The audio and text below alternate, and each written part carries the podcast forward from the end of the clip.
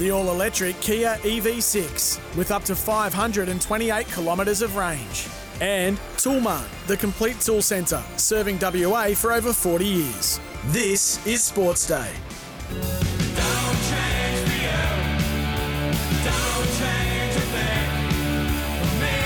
23 past 5, Thursday afternoon through Perth and Western Australia. Great to have you on Sports Day WA. Peter Vlahos uh, behind the microphone as we roll out for Polaris, Australia's number one selling side by side brand, the top seven sports stories of the week. Number seven. The Perth Glory have their third owners in their 27 year history. The announcement came this afternoon that Primeland Group led consortium as announced as the new owners. The chairman elect and owner John Nekic is about to join us on the program. John, thanks for your time. More than welcome. Thank you for your time. Like I said, if, if we weren't bullish, if we weren't confident, uh, we wouldn't be here.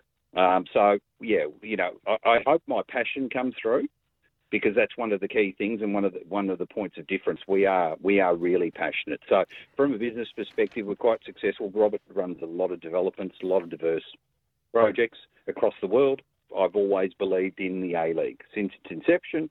I think we can do great things together, but I think one of the key things, and, and that's why I'm so excited, because the current A League structure, and like like I said, from Danny Townsend and Paul Lederer and Scott Barlow and and all the guys there, Jason, and um, we're all moving in the right direction.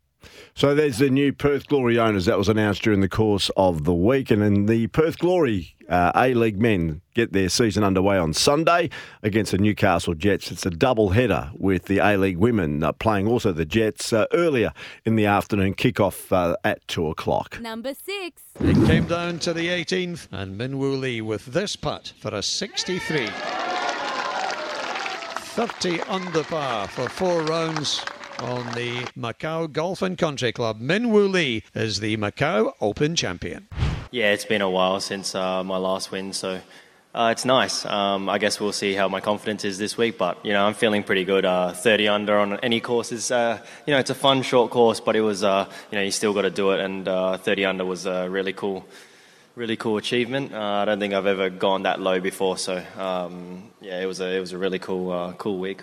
You know, after watching the Ryder Cup, the President's Cup definitely um, rose up in the ranks. Uh, I wanted to be on that team last year, but I uh, just missed out, I feel like. So, um, you know, that was a bit of a kick in the gut. And then ever since then, I've kind of played well. Yes, uh, the Perth Rays rising star. His first win since the 2021 Scottish Open, but came after that excellent year in Europe and the US. And we wish him the best of luck. And there's hopefully some more tournament wins for our very own Min Woo Lee. Number five. was recent, Jack, because obviously the movement that happened over at uh, Collingwood with Lachie Schultz probably um, had to speed up that process. Um, we've always had some interest there on those types of players, especially from a small forward point of view, and guys that can hit the scoreboard. Yeah, it's obviously a dream come true to uh, don the brown and gold finally. Um, since I was a little kid, used to barrack for them, obviously. So, um, yeah, such a dream come true for me.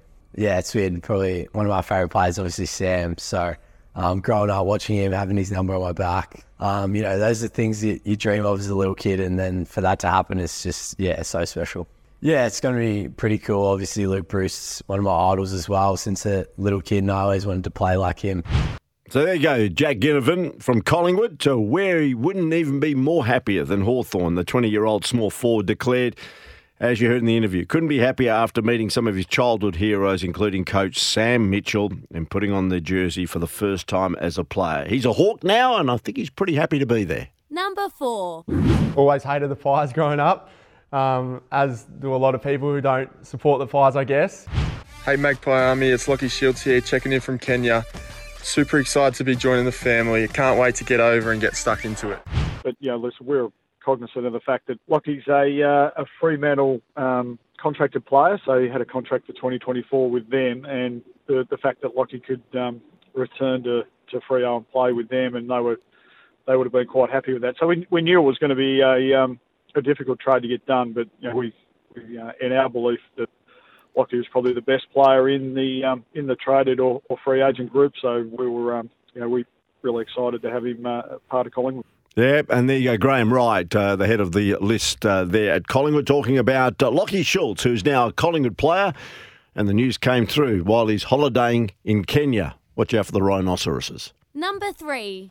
Yeah, tough result. Um, I thought we started okay. Our, our first half, our pressure was right up there. uh, But at the end of the day, that's um, the team that won the grand final last year against the team that finished last in uh, 18 teams in the comp and only 10 games. How we play that team is beyond me. That's what you get when you get fixturing like that. It was a comment born out of a lot of frustration and passion. So um, it was probably the wrong time, or it was definitely the wrong time. Um, wasn't the, the view of the footy club, um, and as I said, a lot of frustration in that. Given the second half that we we delivered on the weekend. Um, I won't lie, it was a bit of a shock for the playing group. I think when we first heard the uh, heard the comments, and um, I think lucky for all of us, we were back back in the club less than 24 hours later, and we were able to talk to Mick face to face and um, hear his own ownership and apology. So there you go, West Coast uh, Eagles women's coach Michael Prior. He certainly backtracked on his criticism at the press conference. He was there with Emma Swanson uh, after making those comments after being belted by 70 points to Melbourne last Sunday. Number two. Bowled him! And it is over, and Afghanistan have the greatest victory in their history. Two balls away, or maybe one ball away, Netherlands. He's gloved it, and the catch has been taken. That's a win for Netherlands. We've just witnessed one of the major upsets in 50 overs cricket and World Cup 2.